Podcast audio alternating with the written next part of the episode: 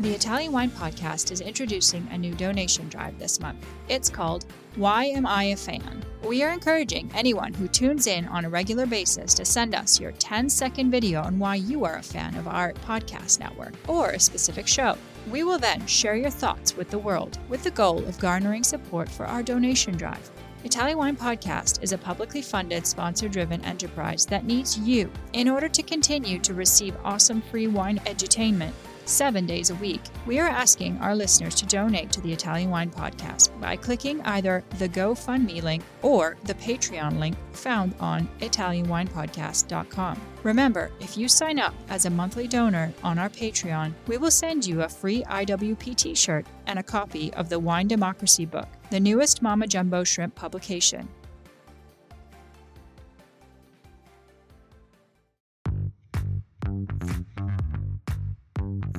Welcome to this special Italian Wine Podcast broadcast. This episode is a recording off Clubhouse, the popular drop in audio chat. This Clubhouse session was taken from the Wine Business Club and Italian Wine Club, Listen in as wine lovers and experts alike engage in some great conversation on a range of topics in wine. If you enjoy listening, please consider donating through ItalianWinePodcast.com. Any amount helps cover equipment, production, and publication costs. And remember to subscribe and rate our show wherever you tune in.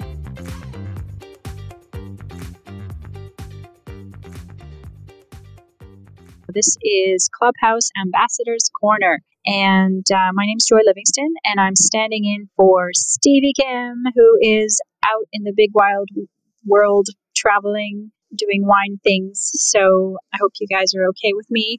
Hi there, Sheila. Hey there. So I'm just going to give you a quick introduction tonight. Uh, so Sheila Donahue uh, is going to be interviewing Antonella Manuli, and I'm sure I I didn't pronounce that correctly. Hi, Antonella. Hello, you pronounced perfectly. Oh, you're very, very kind. so, um, let's see here. Sheila, you are a New Yorker and that you've been living in Italy for 20 years. Where where are you in Italy? In Bologna.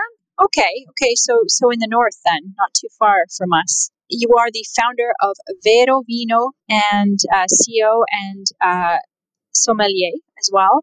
Uh, after you became a sommelier, um, you got and you got to know hundreds of, of different smaller producers. Do you have uh, anything you want to to to add to that? Is there is there something I'm missing?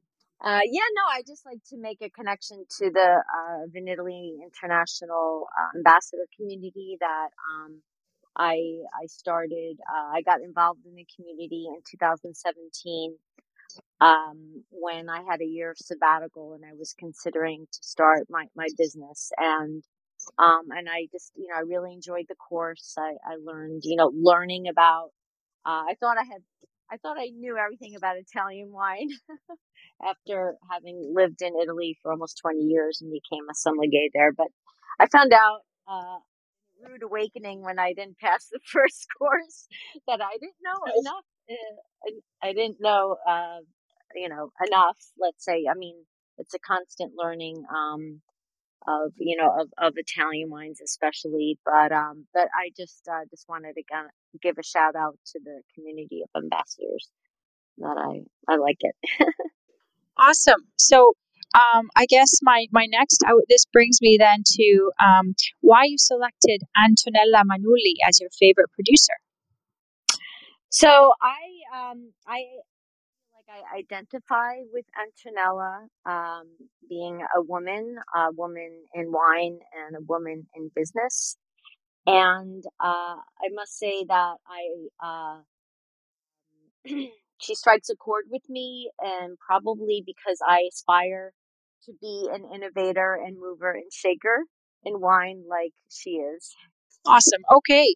And uh, how did you how did you um, first learn of her wines or taste her wines or even, you know, meet her perhaps? I'm not sure if you've met before in person. Yeah, well, we met um, in 2018 at um, a networking event in Milan, and um, it it happened to be a panel of women wine winery owners, And uh, so uh, Miss Antinori and Miss uh, Frescobaldi were on the panel, and so was so was Antonella. And um, you know, I really liked her story, and that uh, is what you know brought me to get to know her. Awesome. And a last question. and what what kind of learning objectives um, did you want to bring to the conversation? Did you want the the audience to take away from the conversation today?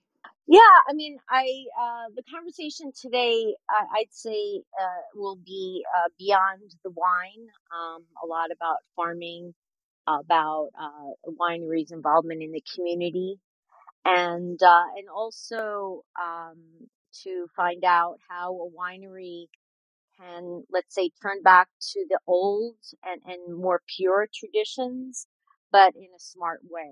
Uh, so that way, these traditions are, are carried forward to both preserve the future, but also in a way that makes business sense. Okay, well, that actually sounds sounds really interesting. I'm really interested to hear about the farming aspect, actually. Um, so I guess without further ado, I will come back at the end and um, wrap things up, and perhaps we might have a question um, from the audience. And um, yeah, go ahead, guys. Okay. So, um, so Antonella, I'm really happy to be talking with you today. Um, and I'd like it instead of me giving you uh, an overview of your life, I prefer if you uh, tell us uh, your story and you know your um, your journey in particular that led you to start Fattoria La Maliosa. Hello, Sheila. I enjoy. Thank you for having me. Just I have a little bit of a sore throat, so I will clear my voice once in a while, and excuse me for that. so, Sheila, yes. Um, well, um, I haven't had uh, a, a, life where I was uh, born and grown up in the same place. I was uh, around quite a lot. Uh, um, I I lived in Switzerland in the mountains uh, until I was uh, about fourteen. Then I was back uh, in Italy, but uh, living in the country for three years. And then I went to uh, college in the United States, playing golf on a, on a golf scholarship in California.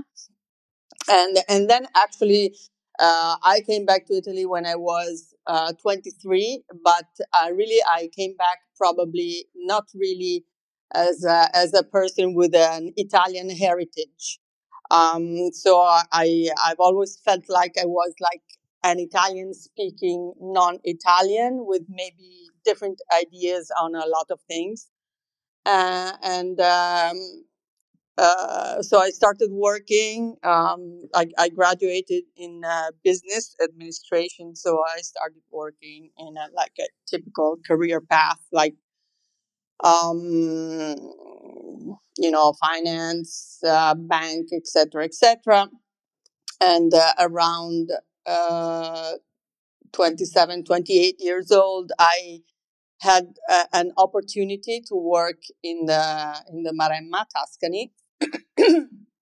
it's it's south of Tuscany, um, in in a resort. Uh, was called Terme di Saturnia. It was. Uh, and, so it, it's a place that I had never been to actually in my life, and uh, it was quite shocking at first because uh, I, I got there. It was, uh, I think, 1990, and and the place was actually quite wild. I mean, is is not really uh, like like it is today. It's still wild, but not so. Uh, I would say uh, unknown as as far as as uh, also you know tourism was not so developed. It was not known outside of Italy. Uh, it, it, was only, um, you know, uh, I think probably the, the only tourists there were people from Rome, which is really close, so they, they knew the place. Otherwise, even uh, for Italians of other regions, it was still quite unknown. So that's really the story of how I got to Maremma.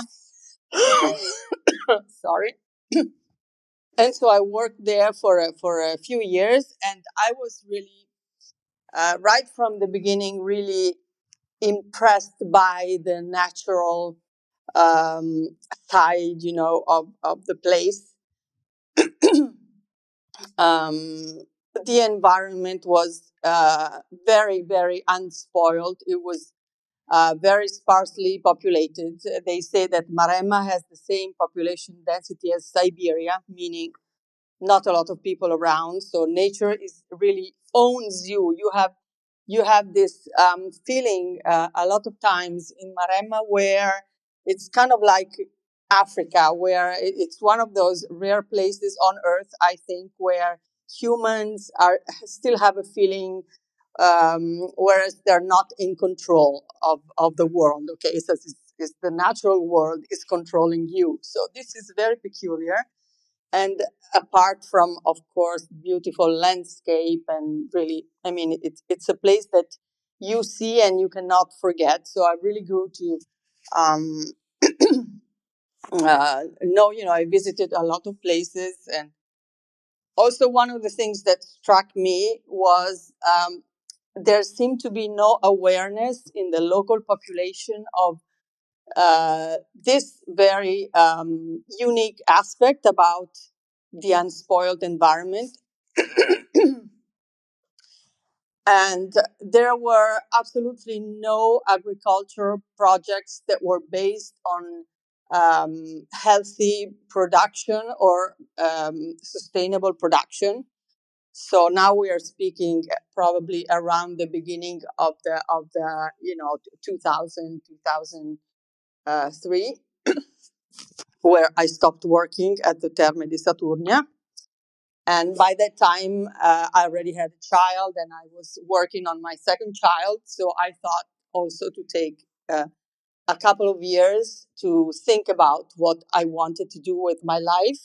also, uh, you know, with with two children, small children uh, at home, and uh, that's where I started um, thinking that maybe I could do something um, that was based on on sustainability and producing healthy uh, products, and um, also um, you know to to kind of give some tangible value to all this beauty that was there. So that's it. Thanks, Antonella. And um, what about wine? How how did uh how did your interest in, in wine come about? Okay, wine was a consequence because really I, I didn't really start out with the idea I'm going to make wine. I started out with the idea of let's produce something that is in tune with this type of environment. Okay, that is all not just the environment, but also the history of the place. Um, and so, of course, so the, the two uh, uh, consequences of this uh, reasoning were I'm going to produce wine and olive oil. Okay. because these are the two historical cultivations, especially olive oils in that area, even even more than wine. But um, okay, we, we at this point, Sheila, I, I didn't have uh, a company though. Okay, I didn't have anything, so I really uh, needed to find some um, plots of land that were suitable to this type of project, which actually took me a few years because um, the, it, it wasn't easy and uh, because you know I, I wanted some characteristics that not just for producing but also you know I, I needed to have like a nice landscape and and a combination of of um, uh, historical cultivations on the on the land meaning like an old vineyard which is not very easy to find there. And uh, and olives that's easier. So all this came to a conclusion around 2008 and 2009 that's that's where actually we we started moving our first steps. Okay. And um, so uh, you describe uh, Liosa as an agricultural startup. And can you just uh, tell us why Yes, why you describe it that way? yes, we're used to thinking about startups as being like fintech, okay, um, or you know, very very fast um, things that you know just really start out on um, ideas and uh, and grow very quickly. Uh, but you can, you can have you can apply the same concepts in agriculture. You can you can be innovative. You can do something different. Uh, however, what's really uh, different from other startups is is time. So uh, I was really starting from scratch. So so time, uh, uh, of course, uh, was was a lot longer period than in usual startups that we're used to thinking about. But all the characteristics of the startup, I think, are there, uh, including you know doing something new. Uh, uh, or, or, something old in, in a different way and uh, with uh, starting from scratch on, a, on an idea. So I think this is really um, a lot of ingredients. Okay, so maybe as we're talking, you can give us some more more examples of, um, you know, of let's say the the innovation that that you've been doing. But um, but first, uh, tell us what it was like the first year that you were a wine grower and, and making wine, considering that you were new to the industry and that you're also a woman? Okay, yes, Sheila. Sorry. The, the problem was that I was new. Not, not only I was new, but everybody else seemed to be new, like even in the wine industry. They, they just did not know what I was talking about. Nobody was used in any way of working in a more sustainable way. Okay, let's keep in mind we are we are speaking about a few years ago where now you know everything is sustainable and everybody is an expert. Uh, everybody wants to do it.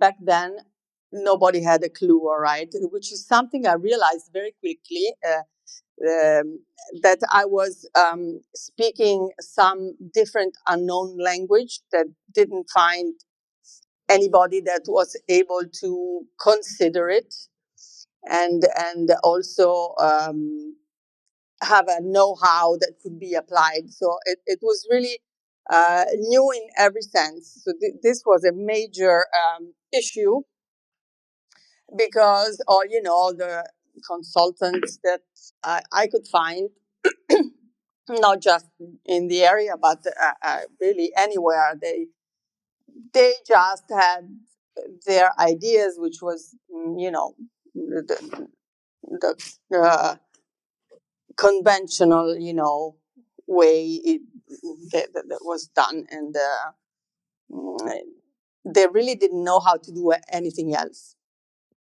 uh, and and the fact of being a woman. Um, well, being a, being a woman, I think is a, is an issue in Italy at any stage, not just in the startup stage. I think it's it's an issue. Um, uh, to my surprise, I have to say, uh, more in in the world of wine because I came from the banking and financial, and actually there it was not so much of an issue. I mean, um, coming to the world of wine, uh, it's like um, as people they they they're kind of surprised. They were I, I, the typical question that I, I'm always asked, even today, is so you got this from your father, you got this from your family is involved um, you know, you have an uncle, you have a brother, you have a cousin. I mean, in, in the mind of people, if you're working in the world of wine, um, you must have some kind of a family uh, heritage, uh, basically male. Otherwise, I don't know. Um, so, so this this really quite surprised me a little bit because I was not expecting that. Um, but also, I have to say, uh, I think being a woman gave me more freedom and, and doing from scratch and being a woman also gave me more freedom to think outside of the box and not feel like I was tied to any previous ideas, uh, somebody else's ideas, and also to experiment, maybe also make some mistakes. Um, without feeling, um, you know, I was breaking any uh, unwritten rules or or or ways or, or old ways. Um, so, um, what was the beginning of, of your question, Sheila? I, yeah, no, yeah, no, I think I think you you answered it. Um, certainly, you gave us a really good picture of of what it was like, not only first year as a, a wine grower, but also um, to up to today uh, in terms of being a, a woman in the industry. Um, so uh, let's talk a bit about uh, Lorenzo Corino. Um, and um, for for those of you that are listening, he was a viticultural researcher who uh, sadly passed away um, uh, a year ago. Um, and um, and Antonella, uh, if you can tell us how you came to, to know Lorenzo and what role did he play in your startup? Are you enjoying this podcast? There is so much more high quality wine content available from Mama Jumbo Shrimp. Check out our new wine study maps or books on Italian wine, including Italian Wine Unplugged and much, much more. Just visit our website, mamajumboshrimp.com. Now, back to the show. Okay, yes, Sheila, like I was saying before, I had this big issue of um, finding some, let's say, um, technical help that knew, um, you know, that that could really put my project uh, in practice. Uh, that had experience in sustainable viticulture. I, I realized this very soon, and I started out, you know, with a very wide search um, of where this, you know, person could be, and by a series of lucky um, meetings, I came in contact with Lorenzo, and I explained the project to him, and he, came down to Maremma. This was December 2012, and he was very, very struck right away, but by the the natural quality of the place. It was was really, really impressed, and. Uh, uh, Lorenzo had been working, like you said, with the national research uh, he was the head of the Enological Institute in Asti. He was a very, very well known person um, in, in the viticultural research, published a lot of papers. And he was, uh, he was um, retiring. It was, I was also very lucky because he was retiring in December 2012. Uh, and so was free to take up any other, um, you know, whatever.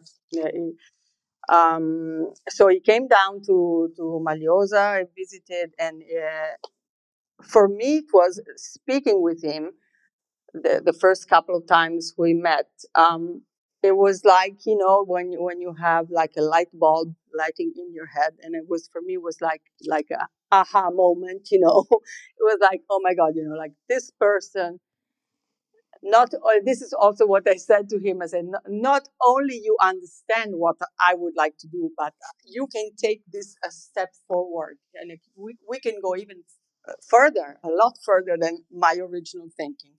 I knew he had uh, quite a few proposals for private uh, from for private wineries when he retired, including some very very big names. Um, but Lorenzo is a very was a very pure person, and I'm sure he uh, chose, of course, La, La Maliosa, which was quite a risky choice, uh, and and not for money or or you know because he could have earned, of course, a lot more with some big names. but also because he understood, you know, he had the freedom. I gave him a lot of freedom uh, to do something uh, completely uh, faithful to his ideas and from scratch. This is very important because not everybody has the opportunity to plant vineyards.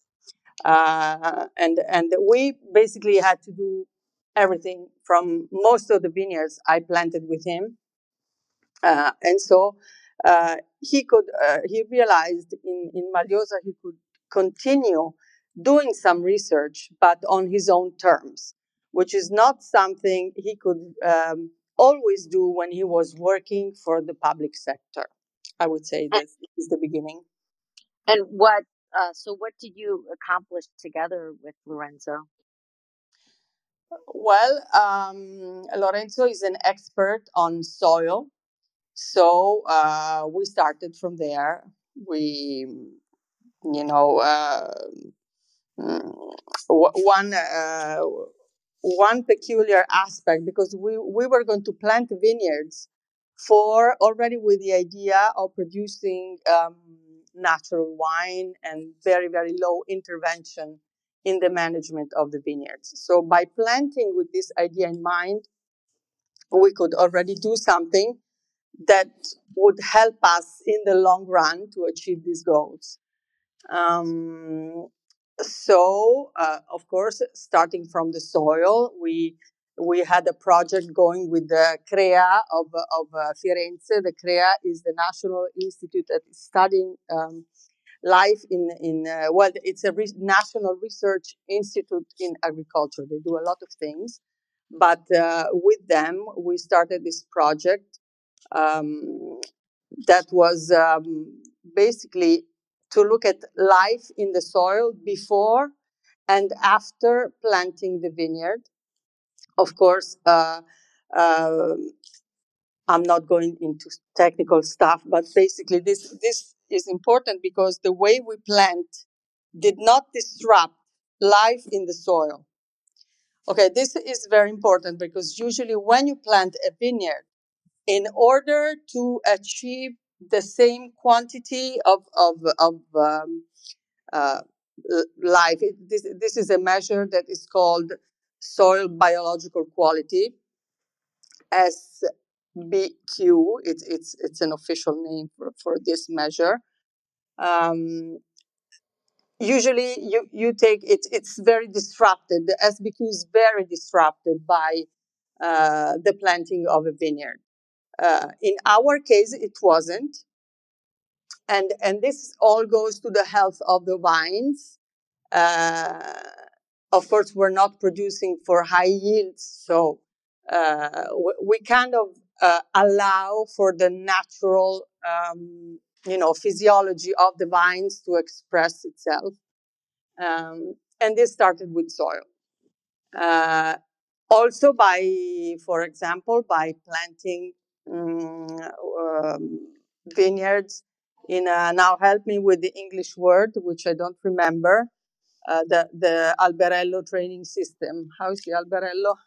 Oh, shoot. Alberello. Someone.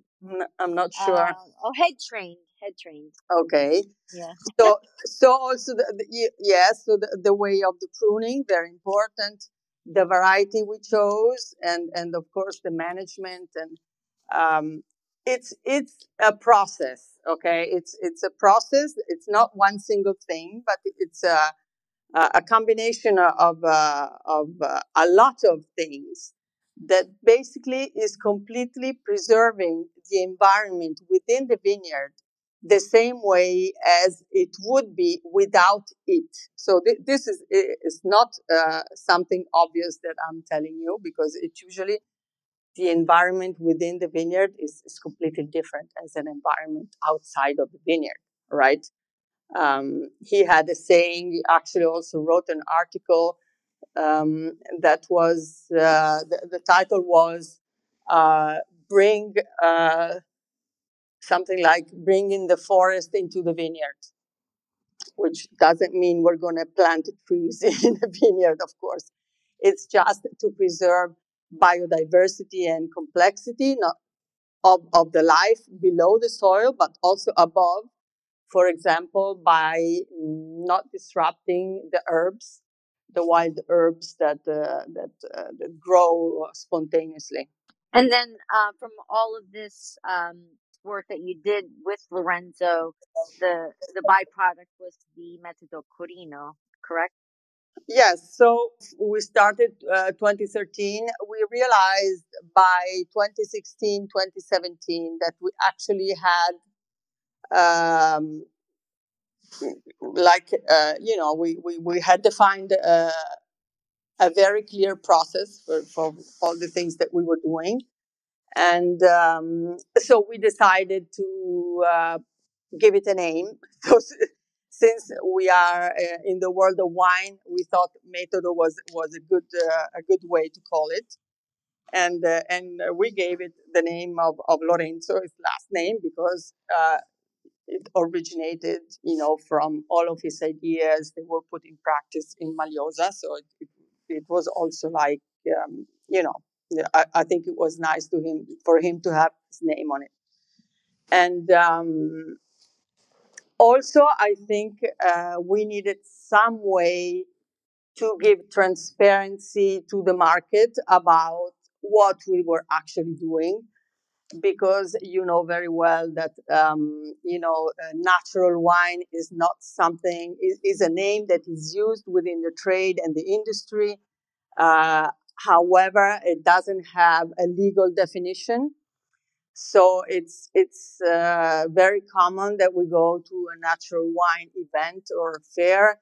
and and you find ten producers with eight different ideas on how to make wine. This this can be very confusing, uh, and also very very sometimes quite hard to explain to people what you're doing. So. Um, we thought that giving transparency to our actions or to this process would also help um, you know our customer to really understand us and communicate to to to them uh, without the need to to to um, necessarily say we were making natural wine and get into all this confusing market mess about that is behind natural wine. And what have you seen in terms of the the actual benefits uh, applying uh, the metodo Corino in terms of the wine, the quality of the wine, in terms of the, the fruit and the vineyards. Yes, okay. All the, the, combination of all these processes that make up the metodo Corino have the, the, the main aim of producing grapes with thick skin uh, uh, of course, healthy grapes with thick skin. So this is important because uh, since we are um, not uh, adding anything in the cellar, we're not using any technology, we're not using, um, uh, we're using in, the indigenous uh, yeast, not adding any any chemicals or of any kind it's important to have a thick skin, and we're also, um, you know, making skin contact uh, whites. Uh, so this is is helping to to to produce uh, better quality uh, for this type of wines. So this is is one main point uh, I would say. Uh, the healthy grapes, the healthy vines that don't need so much. So we're keeping the environment of the of the vineyard uh, pure, okay, and um, and also uh, and, and and also the thick skin, I would say. Okay, so speaking uh, speaking of grapes, uh, you grow uh, and make wine from Procanico, Trebbiano, Sangiovese, Ciliegiolo, and Cannonau Gris. So, of those grapes, which one is your favorite from a wine grower's perspective and also a winemaker's perspective? Well, I can, I can only say that, that okay, Procanico is my favorite. I would say it's it's uh, area related because uh, one very important point is that we are using local varieties that are very adapted to the place, climate, and soil So uh, it's it's not an absolute uh, concept because I, I could take my Procanico and, and plant it, I don't know, maybe in, in a very rainy place and it wouldn't give us a nice result. But definitely Procanico is my, is my favorite grape because it's a, it's a rare grape, very, very ancient. It's dating back to the Roman times. It's, it was already um, mentioned by Plinius, the, the Roman agronomist. And um, it, it's really conden- a condensation of, of you know, uh, everything that Maremma is, including history and, uh, and uh, um, it's quite original. It's it's not a taste that you are um, used to. It's not a modern wine, I would say but it's a very very authentic witness to the place and um I, maybe i didn't mention it's it's a white grape yeah i know uh it was a grape i learned uh, in 2017 in san francisco at the Vinitaly ambassadors class um yeah so t- tell us a bit about um how the, the local community where you are in maremma um, how they have benefited from uh, La Maliosa and uh, and how they're involved in your farm. In the beginning, uh, actually, uh, everybody was quite suspicious. Uh, I I know there was a lot of talking behind my back. Um, probably, you know, they were thinking, "What is this woman from outside doing? Completely crazy."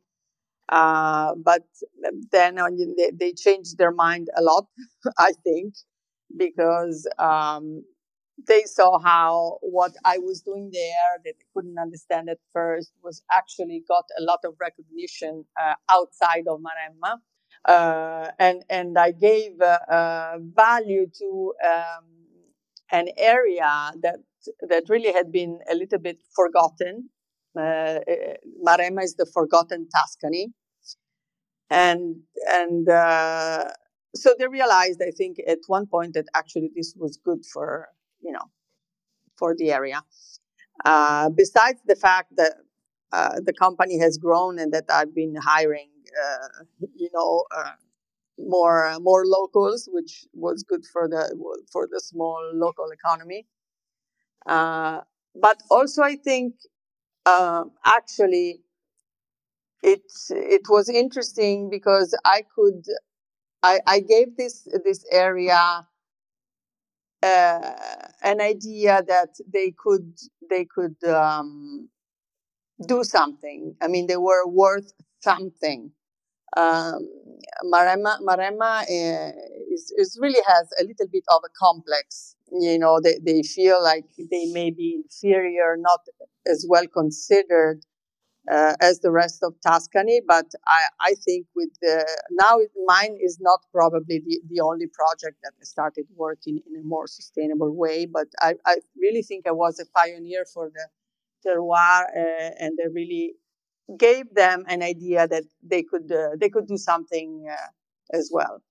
Okay, and then uh, can you tell us um, how your your farm and um, and your your wine being impacted by climate change? And is there anything specific that you're you're doing to uh, combat the risks of climate change? Yes, uh, yes. Climate change is a very very big problem. Is impacted actually a lot. Of course, not just me, but uh, uh everybody in the area. Maremma is a, is a place where the um, the weather is, is historically has been extreme. Uh, so you have like an an extreme heat, extreme rain, extreme drought. So everything is very very extreme. Okay. Um, what we found uh, in in the past five years, we've had four years of drought. So uh, it seems uh, that the new normal is drought. Uh, and, and, this is uh, a very, very big complication uh, because um, it's not always possible uh, to, to water, you know.